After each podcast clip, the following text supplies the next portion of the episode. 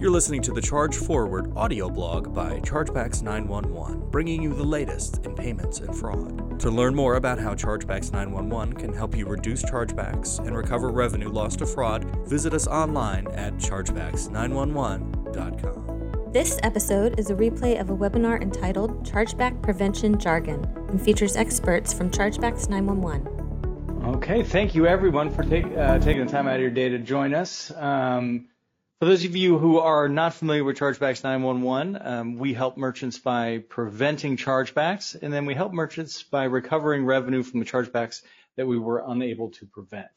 Uh, my name is Jared Wright. I'm the head of the marketing here at Chargebacks 911, and I'm really excited to have David Pirtle, who is uh, head of uh, um, uh, enterprise engagement. Uh, he's he's one of the longtime uh, chargeback experts that we have here. He's I wouldn't, there's really not anybody other than him that I'd like to have uh, on this webinar today. So, so David, thank you so much for joining us. No problem. All right. And uh, just uh, uh some housekeeping measures at the top. I'm going to kind of go over how this webinar is going to be structured. Um, we've got a few slides that are a little bit of a presentation. Um, those slides are going to be fairly visual. So, uh, you know, if you can kind of close other windows and give us your attention for those. Um, and then we're going to answer a lot of the questions that were submitted when you've registered. Um, that's going to be a little less visual. So if you kind of want to work on something else or just listen to that part, um, that, that'll be totally fine. Um, this webinar will be available for replay. However, not all of the questions necessarily will be included in that replay. So we encourage you to stay with us to get the maximum benefit out of today's event. Um, this webinar, after around 30 days, uh, will be available on our podcast. So if you're an audio learner, we recommend that you search for Charge Forward with Chargebacks 911, however you listen to podcasts. And uh, this and a lot of the other content that we've done will be available there in audio form. okay, so I'm going to do something kind of off the top here. Um, I'm going to maybe, maybe it's going to seem like we're doing this a little bit backwards, but I'm going to talk about what our secret sauce is. I know that a lot of uh, people have options when they look at different chargeback management companies. And so people are always curious about, you know, how we get the results that we get, you know, how we've sort of uh, become the industry standard for chargeback management. And um, our secret sauce, so to speak, is that we work to stack the deck in your favor as a merchant. Our goal is to help you recover as much revenue as possible oops, I don't know what happened. Um, our goal is to enable you to cover as much revenue as possible. And uh, we do that by making sure that we reduce the number of unwinnable chargebacks to as little as possible. Um, there's a three-tier strategy, and I'm just going to briefly walk you through how it works. Okay, um, first thing that we do is we help you prevent criminal fraud. And there's actually a lot of content that we've uh, created around that. Um, I think the key word on this slide, though, is that we help you identify criminal fraud because that's really where a lot of the uh, rubber hits the road. Uh, and it really should be the first step in any chargeback management process. Okay. The next slide is that we help you identify operational mistakes, merchant errors that may be helping to cause chargebacks. Um, these chargebacks, one, they can be hard to refute and uh, often are easily prevented with uh, a small adjustment to a process. Okay. And then the final stage of our chargeback management process is disputing chargeback fraud. Um, once you prevented as many chargebacks as possible, the remaining disputes are ones that um, you should be able to overturn fairly easily. and this is a kind of this is kind of the way that we look at this with some actual numbers. Um, and, and I think it's a great way to think about the importance of prevention in an overall chargeback management strategy um, because prevention in and of itself is valuable and has a lot of benefits, but it also enables you to be more effective at other things like representment. Um, and so now the, the topic of this webinar is really going to focus on the different tools that merchants have at their disposal. I don't know why it's advancing. I apologize. The different tools that merchants have at their disposal to help them prevent disputes. Um, okay, so let's go ahead and we'll go to the next one here. Um, the first one is uh, ERT notifications, and so I'm going to bring David in because he's this is sort of um, his area, his expertise is going to be really invaluable here. So, David, why don't we start? What are ERT notifications, and how do they help merchants? Yeah, of course. So ERT notifications is a system that we've developed as Chargebacks 911 to help prevent and recover more chargebacks um, by uncovering the source of those chargebacks. So it stands for error, risk, and threat. So like you said, there are various types and sources to chargebacks. And if you can identify those sources, it's a great opportunity to prevent chargebacks through various tools, depending on the situation. And then you're left with easier recoverable chargebacks due to friendly fraud. So our ERT notifications will do a lot of peer analysis, aggregate data, benchmarking, and then help you understand as merchants where you lie in that situation with your chargebacks. And then we can back into ways that you can organically just prevent chargebacks by changing your activities based on your data that's coming through. So if I had to give some advice how to do this as a merchant, um, because that's what we're talking about is prevention, is really collaboration is the key. I mean, data is the key here. You need to be working with data outside of just yours because if you're trending at a certain normal percentage for say, um, cancel recurring or refund that process, but you're trending at the same rate every month, that's going to be normal for you. But it's really getting outside of your data, collaborating with other merchants um, or other providers of data to understand uh, how you stack up that's a great opportunity to prevent chargebacks. So that's kind of how our system works. And we consider that to be ERT notifications, which is error, risk, and threat. And, and correct me if I'm wrong, David, but it's almost like a checklist, right? Like it'll almost create a checklist um, that gets populated when new errors are detected. Um, and it, it, it's, it's real actionable uh, stuff, right? It's not just, it's not, it's cryptic. It really gives you kind of a, a real sense of what you can do as a merchant to, to avoid this, this chargeback liability.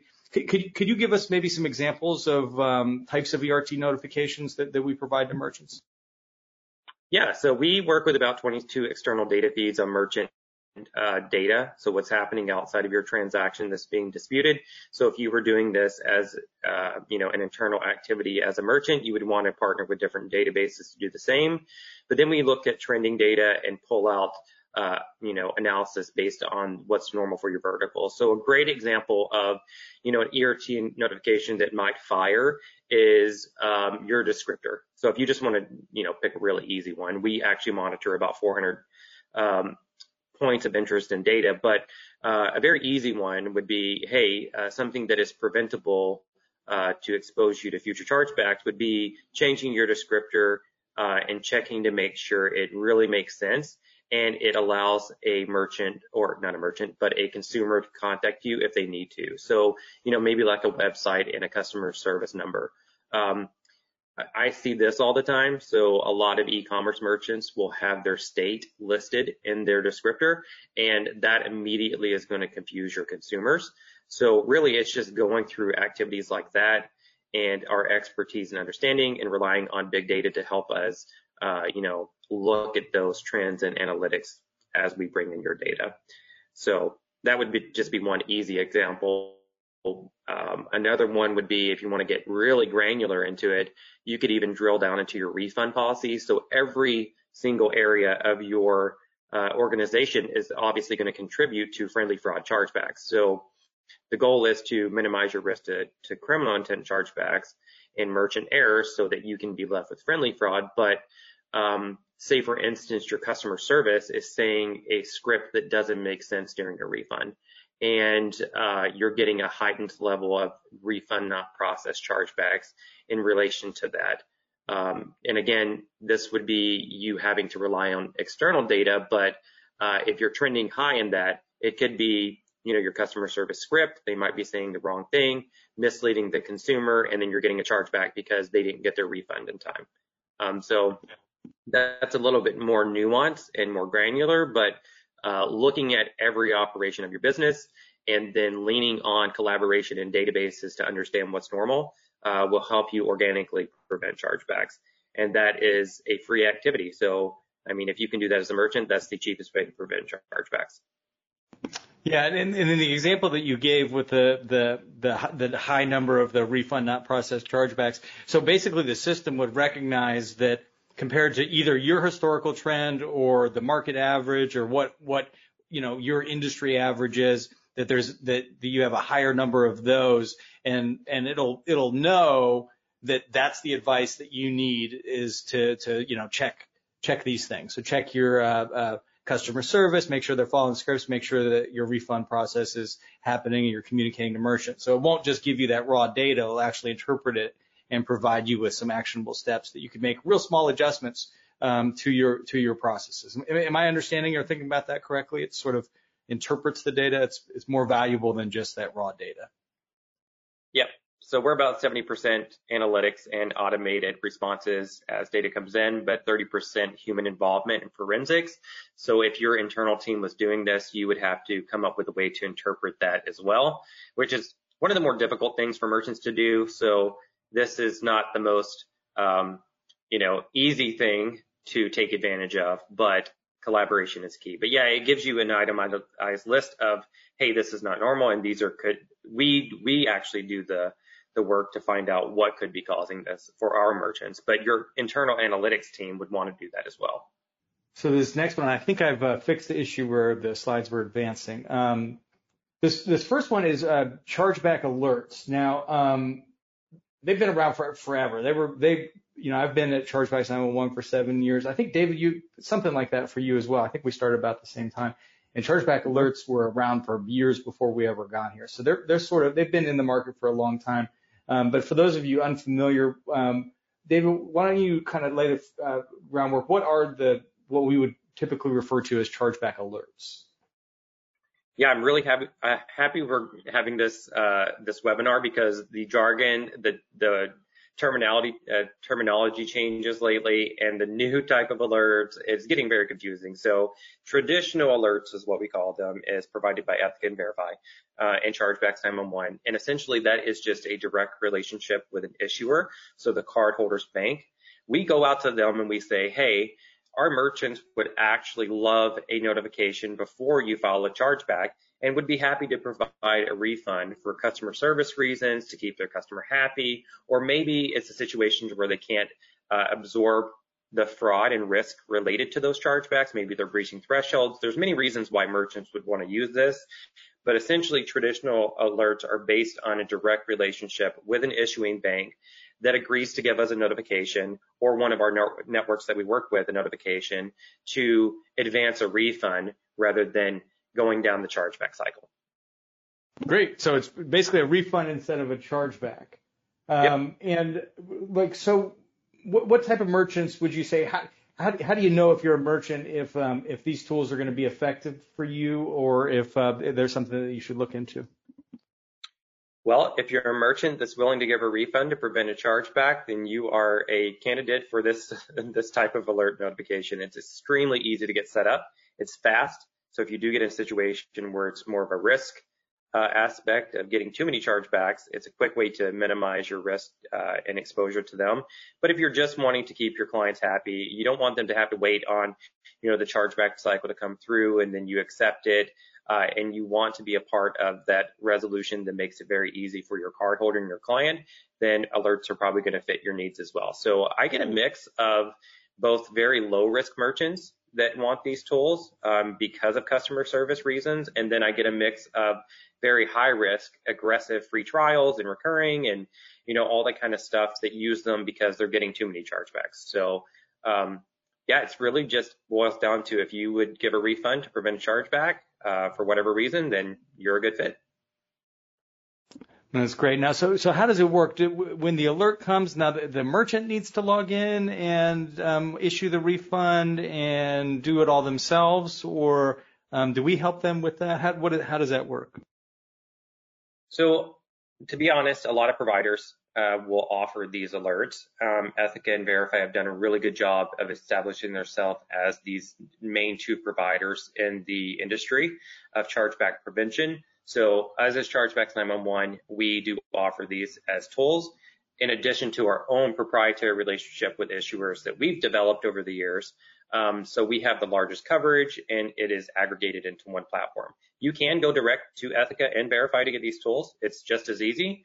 Um, you're just going to have separate reporting, things like that. And you would have to refund yourself. So Um, we give the merchant an option as a provider, and other providers, you know, would do the same, I assume. But we can do this full service. So if you want us to handle the refunds and marking and cancel recurring or whatever your activities would be when you get an alert in, we could do that on your behalf, or you can handle it yourself. So a lot of lower risk merchants that don't have to give so many refunds to prevent chargebacks, you have 24 hours to review it. So they may be reaching out to their consumer to resolve the issue before giving that refund. So you can handle these in-house as a self-service solution, or you can handle this as an outsourced solution to the provider that you're getting them from. Okay, so now we get into the kind of the, the newer breed of um, you know, they're kind of like alerts, but they're kind of not. So I'm, I'm excited for, David, you to kind of clear up these different tools here. Um, could, could you talk about this new class of prevention tools and um, maybe give uh, merchants a, a, easy way to think about, um, you know, what what they provide and, and how they're different from alerts?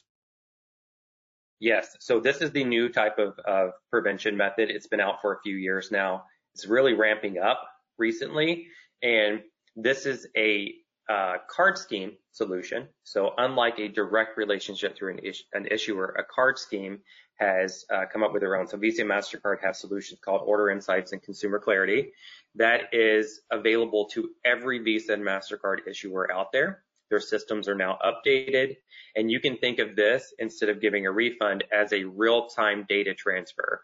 So when you get into situations, especially with friendly fraud, it's an aspect of the issuer, so the cardholder's bank, not having any details or transactional data to make a decision off of. So they're just really taking the word of that consumer and then they can't really fact check that. With this solution, we can actually, as facilitators for these programs, and some other providers uh, do this as well, like acquiring solutions and things like that. But um, as a facilitator, we can actually facilitate all of that data back to the issuer at the time of the dispute within one second. So instead of a false claim being, uh, you know, pushed through as a fraud chargeback, for example, um, or a I didn't receive merchandise, the issuer now has within one second on their screen all the details that you've collected as a merchant. So maybe you validated the address or the CVV.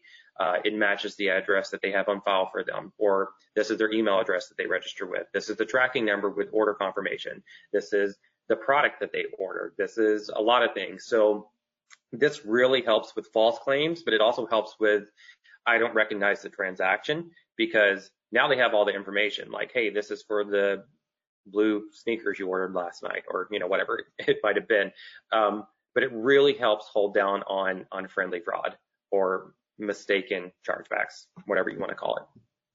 Yeah, I, I think that's an important point too, because I think a lot of times when people talk about friendly fraud, they, they think about the really extreme version of, you know, somebody trying to get something for free, somebody, you know, kind of gaming the system. And there is a lot of that for sure, but a lot of it is just sort of accidental, right? Somebody, you know, your, your wife makes a, a charge and you just don't recognize it or the, um, the billing descriptor is kind of different than the name that you're familiar with. And so a lot of times what will happen is cardholders will call their bank just to figure out what a charge is. And the only tool that the bank has, you know, up until now is um, to file a chargeback. That's how you find out. Somebody says, I don't, I don't remember making a purchase here. That's not a name I recognize. There's not a lot of merchant the bank can do with um, the tools that David's talking about. Um, uh, you're able to provide that information in real time to that uh, issuing bank so that they can uh, help their customer and uh, and, and really get rid of that entire class of chargebacks. So it doesn't require a refund. So it's, you know, it's, it's, it's really, uh, a lot of merchants have really taken advantage of, uh, of, of this, this tool. But, um, David, one of the things I know about this is that the integration is not, you know, it's one of the reasons why, um, larger, uh, businesses will come and, and have us set them up is because the integration is a little tricky. Can, can you walk, walk us through, you know, like what does that service look like from our end? Um, how difficult is it for merchants to get set up um, and, and offer and start utilizing these tools? Right. So we've done the legwork and these tools, first off, are for any merchant that's getting chargebacks. So it's not if you're getting too many chargebacks. It's not if you're breaching thresholds. This really makes sense at any level and any price point because you're preventing chargebacks. You're retaining that transaction amount. You're not getting the penalty fee and you're getting a lower percentage. So this is a win-win for everyone. I love these tools and they work great, but to actually go direct and be a part of these programs at the card scheme level is a extremely lengthy, uh, complex technical integration that we had to develop as facilitators for this. It took us about nine months to get on board with this. So, you know, most merchants won't go through that. What we do as facilitators and the card teams working, uh, love working with us is because we represent so many merchants that we've developed that API connection in the background. So all we need to do at the end of the day is link that with your customer data. And some providers do have problems with facilitating this type of product because it is a one second SLA. I mean, you have to have that information very quickly. So we've developed some, and we won't get into the details, but we've developed about three different ways that we could do this and facilitate this product for our merchants to make it the easiest as possible. It does take about three weeks to get set up.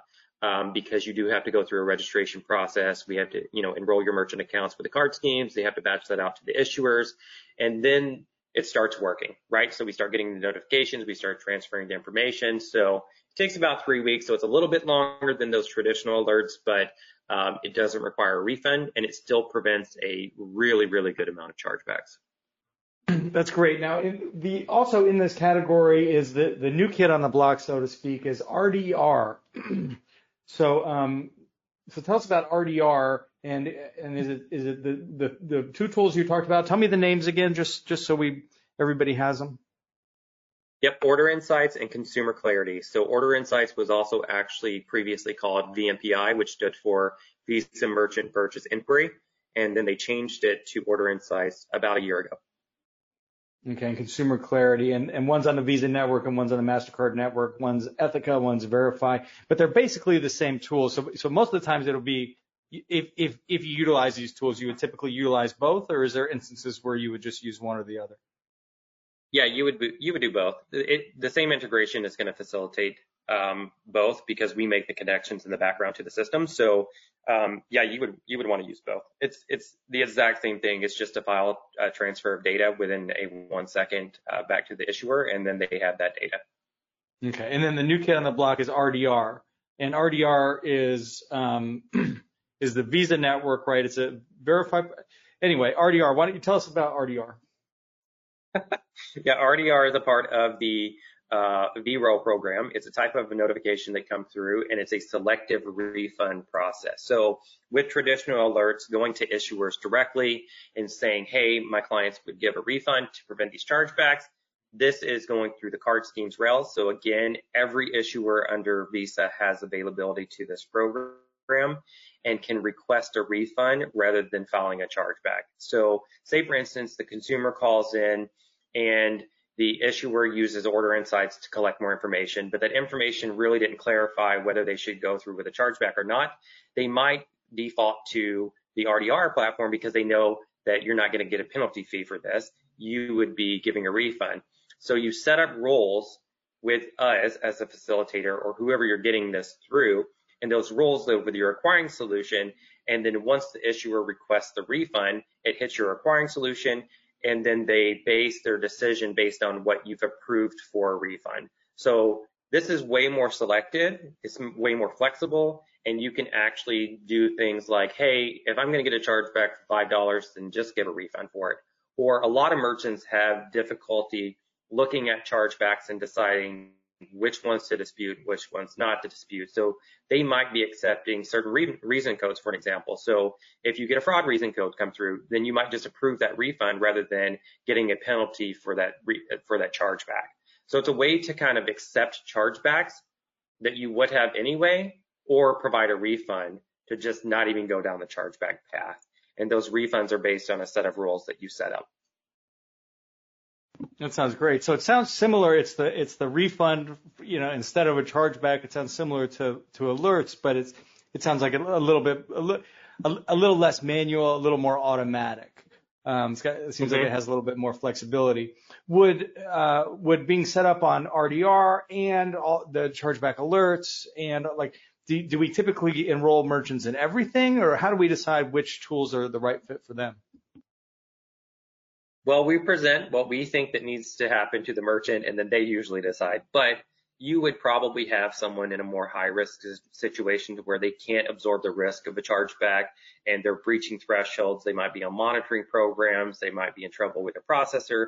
They're going to take every coverage that they can possibly get. If it's more of a low risk customer or, or merchant, they might just be selected to only use additional information and then use the RDR option as a customer satisfaction measure. Um, so really, it, it's it depends on the merchant situation to whether they would take all of them, or we would suggest all of them, or just maybe a few of them. But that's something that you know I identify with the brands that I work with. Is we'll walk through their situation, we'll you know understand their goals with prevention and recovery, and then we'll just basically help guide them through the decision making process of what they want to do. Um, because each one does have really good coverage. So I wouldn't say you're in need of all of them unless you're just, you know, breaching thresholds and you're in, you're in trouble. That sounds great. I think that's I think that's a big it's an under underappreciated value of um, working with Chargebacks 911. I think the the consultative uh, value and, and really helping make sure that merchants are optimized for whatever their business goals are. Because um, there's a lot of sort of self-service platforms out there and, you know, maybe some younger companies that don't have the depth of experience.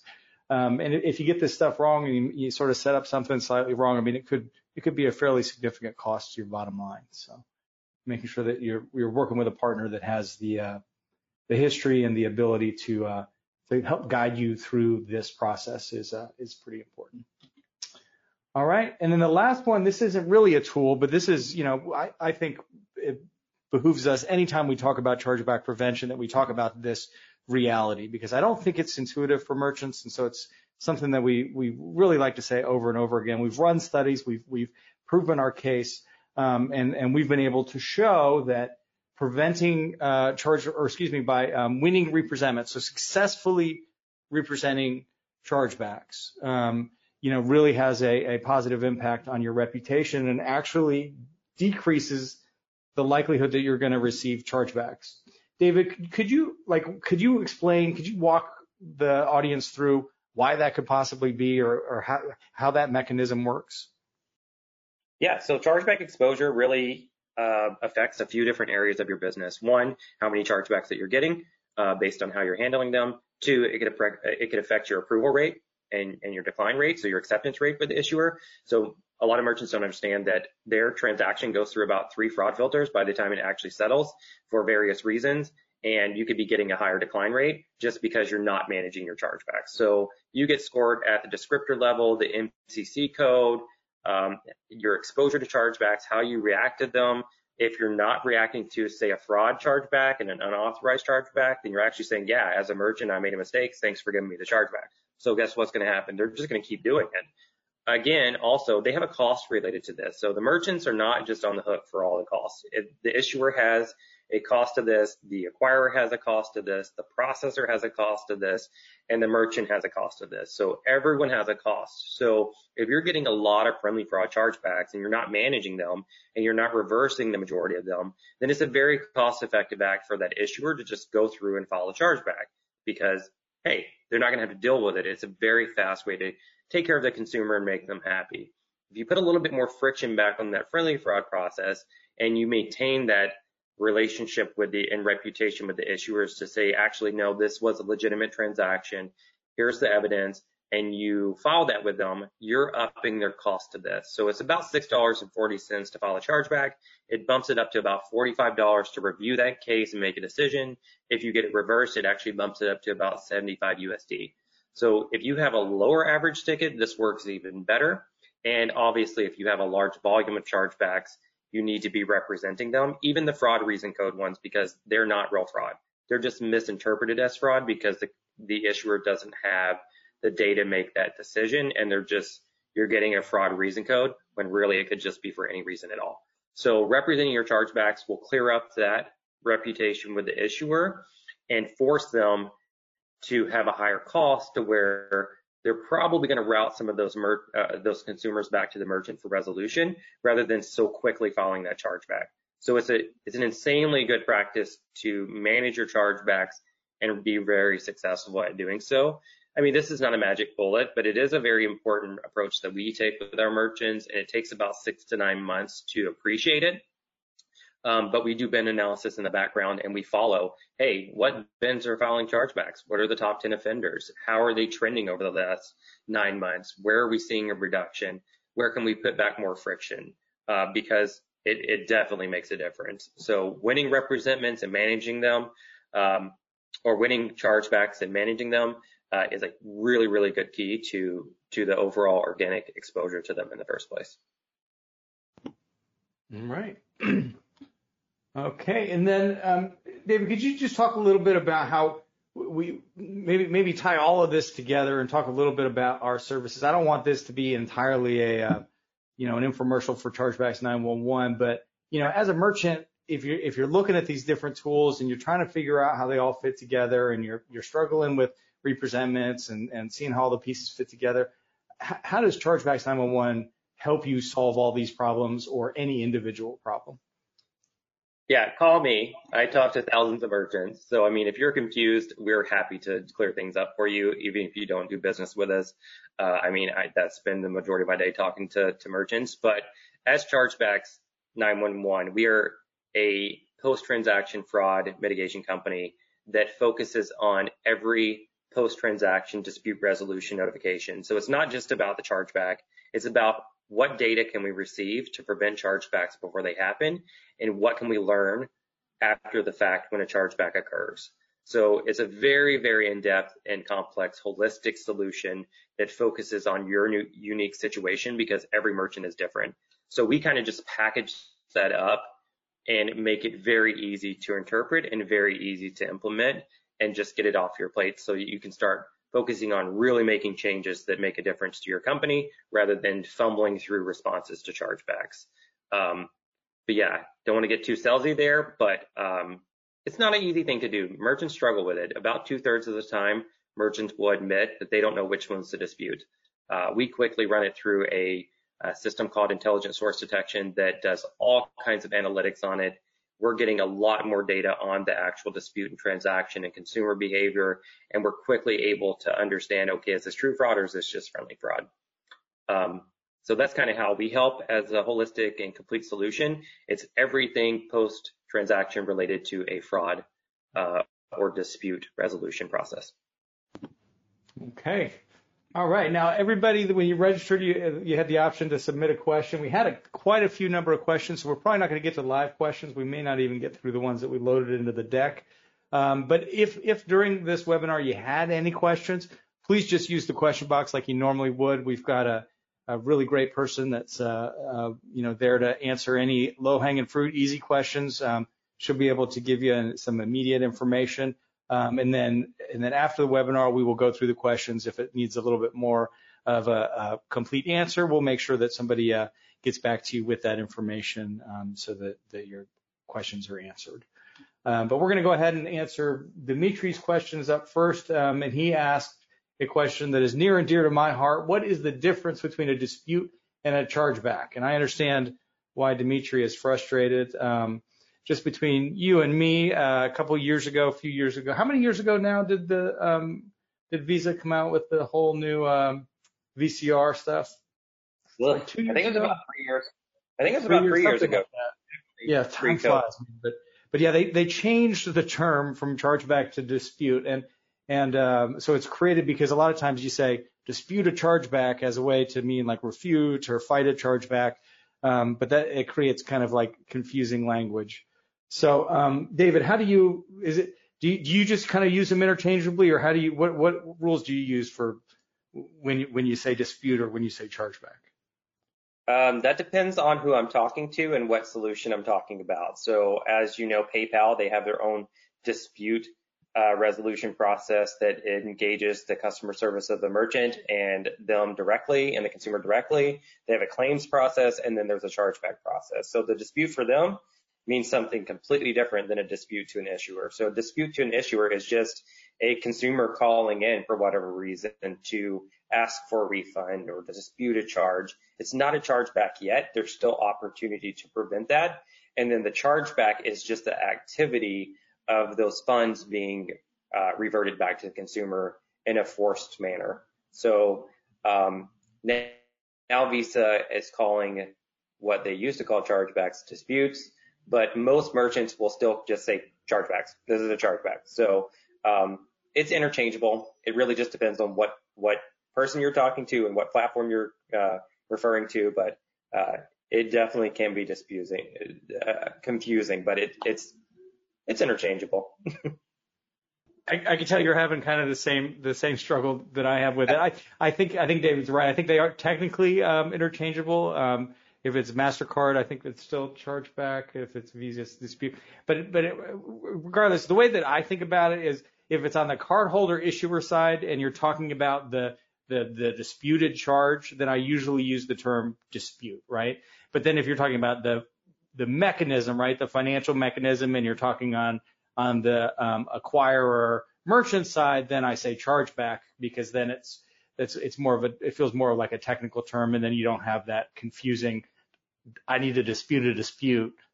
Is you know that that's you avoid that sort of unclear language.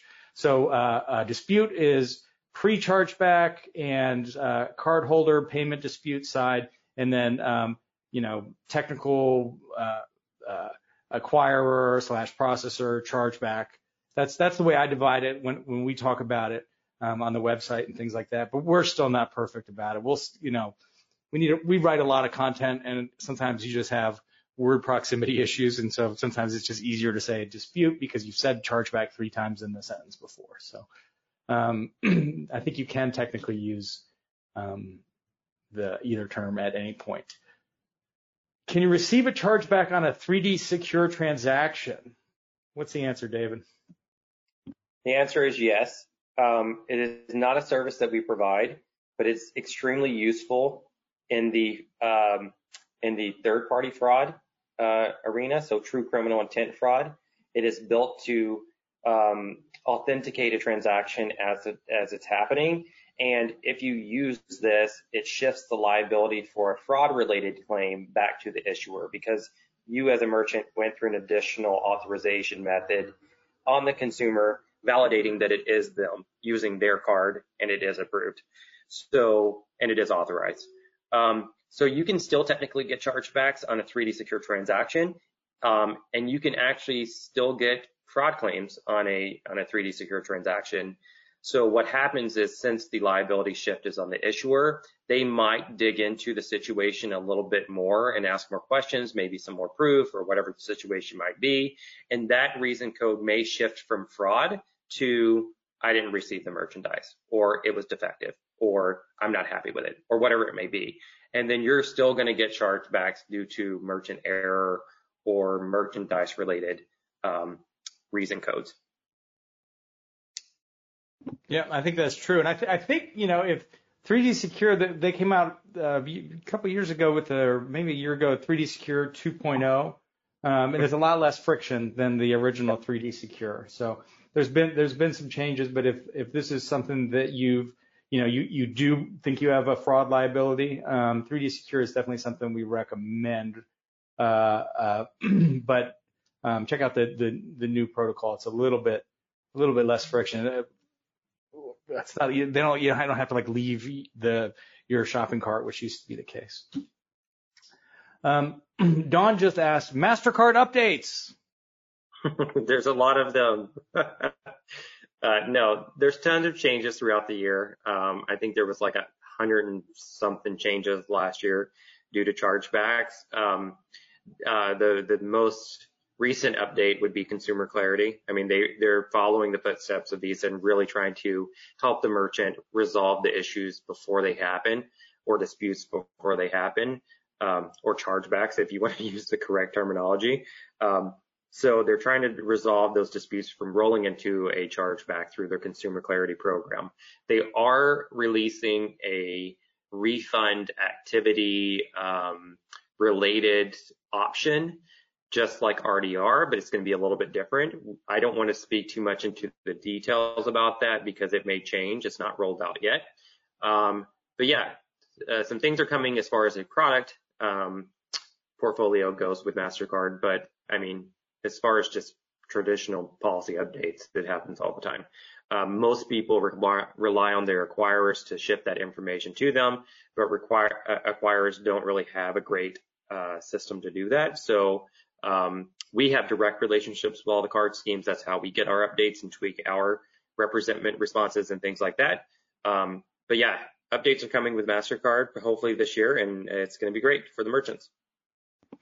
Yeah, and we actually have, um, I can kind of make an announcement. In the next couple of days, we're going to make an announcement. The next webinar we're doing is going to have somebody from MasterCard. So if specifically you're uh, interested, um, they're, they're going to talk about some of the things that they have uh, coming down the, is it, I don't know if it's Pike or Pipe. I think, I think it's Pike. Um, and, um, and so definitely keep your ear to the ground for that one. I think that's going to be a really great webinar. Okay, so the next one is contesting fraud-related chargebacks. Chelsea wants to know, um, is that something that she should be doing? How, how do you do it? Um, and David, what, what do we say about that? I would say five times out of 10, merchants do not dispute fraud related chargebacks because they take them as real fraud when really it's just a misunderstanding at the issuing bank level because they have no data. So it might get coded as fraud. I would say 80% of your chargebacks are going to be filed under reason code fraud or unauthorized. And that presents a massive problem for Chelsea to try to decide which ones to dispute. So what you don't want to do is you don't want to dispute true fraud. So if it is a stolen credit card, stolen identity, or related to third party fraud, it's going to look really bad on you as a merchant to still want that money because really the responsibility of a credit card acceptance Uh, due to non-fraud is on the merchant. You're supposed to validate that. You're supposed to go through the correct steps and, and not accept a stolen credit card detail, right? So disputing that after the fact when they're saying this is fraud and it actually is fraud that's really bad on your reputation with that issuer because you're saying, I don't care, I still want the money. However, most of these, even though they're coded as fraud or unauthorized, that's just the vanilla code because the issuer doesn't know any better. So you can, if you have the right checks and balances in place on the front end to understand if this is actual fraud or not. And if it's not fraud and it's just friendly fraud, definitely dispute them because you can get them re- uh, recovered. Eh, we dispute the majority of what we dispute is fraud reason codes. So if you go, take the right activities, it is a successful activity to um, or process to recover some of those funds. Yep, I, I completely agree with that. And, and I think I think one of the, the keys here is really having an understanding of what your fraud liability is, right? Because if, if, as David says, 80% of the chargebacks that are coming in are coded as fraud, um, you know, you know, that may be the case. There are, you know, David says most of them aren't, and, and most of the time, most of them aren't. But there are cases where we come we come across a merchant that's got a pretty big fraud liability. They haven't done all the that initial sort of stage one that I mentioned earlier, where they really got the, the criminal fraud under control. But if you've taken those steps and you don't really have a large fraud liability, you're not doing buy online, pick up in store with, you know, high resale item tickets without checking IDs or whatever. You, if you've if you if you if you have fraud exposure. Um, but but once you've sort of brought that down, then that's um, yeah, you definitely want to look into figuring out how to identify the friendly fraud within the fraud reason codes, and that's one of the things that we do yeah. for our merchants. It's, I would say, especially if you're using a front end fraud filter that's a third party, then you're probably not going to have too much fraud exposure that's true fraud. It's just going to be all those coded as as fraud. So you're more likely to not be um, so reluctant to dispute a fraud reason code because if you are using a front-end fraud filter, it's highly unlikely it's going to be fraud, true fraud, and you you could get that reversed. That's right. Okay, uh, Carla wants to know how is RDR different than alerts? We kind of talked about uh, this. Yeah, so RDR. Yep. you want to skip so this one? Go ahead, man. Sorry. Uh, it's just a selective process that lives on the card schemes rather than uh, direct issuer relationships. So instead of blanket refunds that come from issuers, it is a selective refund process that you can set up and it goes through the card schemes and available with all issuers under that card scheme. Yeah, it's automatic. Um, what of the tools that we've talked about today, um, what, which ones are the best at helping to prevent recurring chargebacks? I know that a lot of our uh, listeners are probably dealing with that type of chargeback. All of them. So it's it's really not a, a type of transaction is going to be better prevented than the other. And traditional alerts are going to depend on the issuing bank that is involved in that program. So obviously there's not going to be a blanket coverage across a card scheme with the traditional alerts. It depends on what card types that you're accepting or your cardholders are using usually you're going to be more successful at getting chargebacks prevented for, you know, any type of uh, reason code if you have a lower ticket price and using traditional alerts because they're going to already be in the in the network if it's a very uh, obtainable card type like Capital One or, or you know Chase or something like that uh, because they're targeted first over a very select like Black Amex card. You know what I'm saying? So um, it really just depends on your client base on to how much coverage you're going to get with traditional alerts. But with the other prevention tools, you're going to get a, a great success no matter what because it, it has availability through every issuer across the card schemes. Um, so I think all the tools can help. I mean, even if you're just looking at organic exposure to chargebacks, customer service is going to play a massive role into preventing chargebacks, making your descriptors uh, you know, making sure they make sense and making sure they're listed on the communication with your clients, making sure there's clear return policies, making sure those returns and refund requests are very easy to obtain on your website, uh, chatbot, uh, live customer service, 24 hours. Like friendly fraud is about convenience. So preventing chargebacks for any reason code, uh, you want to make it less convenient to go to their bank than to come to you. And that's the battle that you have as a merchant. Okay, David, I was gonna, we were gonna try to get through one more, but it looks like we're coming up on uh, 10 minutes at the top of the hour. I always like to give everybody a few minutes left back of their afternoon in case anybody has a, uh, a call that they got to get prepped for. I want to make sure that they are doing good. So I'm just going to put my email and David's email. Um, if you want to talk about, uh, football or uh, you know you have a great joke, please email me. If you have any questions about our products, please email David. He's going to be the guy that's going to uh, be able to answer those questions and uh, you know hopefully help you out. Um, David, did you want to add anything else? Is there anything you thought of, or can we uh, can we let these good people get back to their day? No, we can let them get back to their day. Don't be afraid to ask questions, guys. It's about collaboration to make the situation better for everyone. So happy to answer any questions that anyone has. Great. All right. Thank you so much again, David, and thank thank everybody for uh, taking the time to be here. I, I really appreciate it. Bye, guys.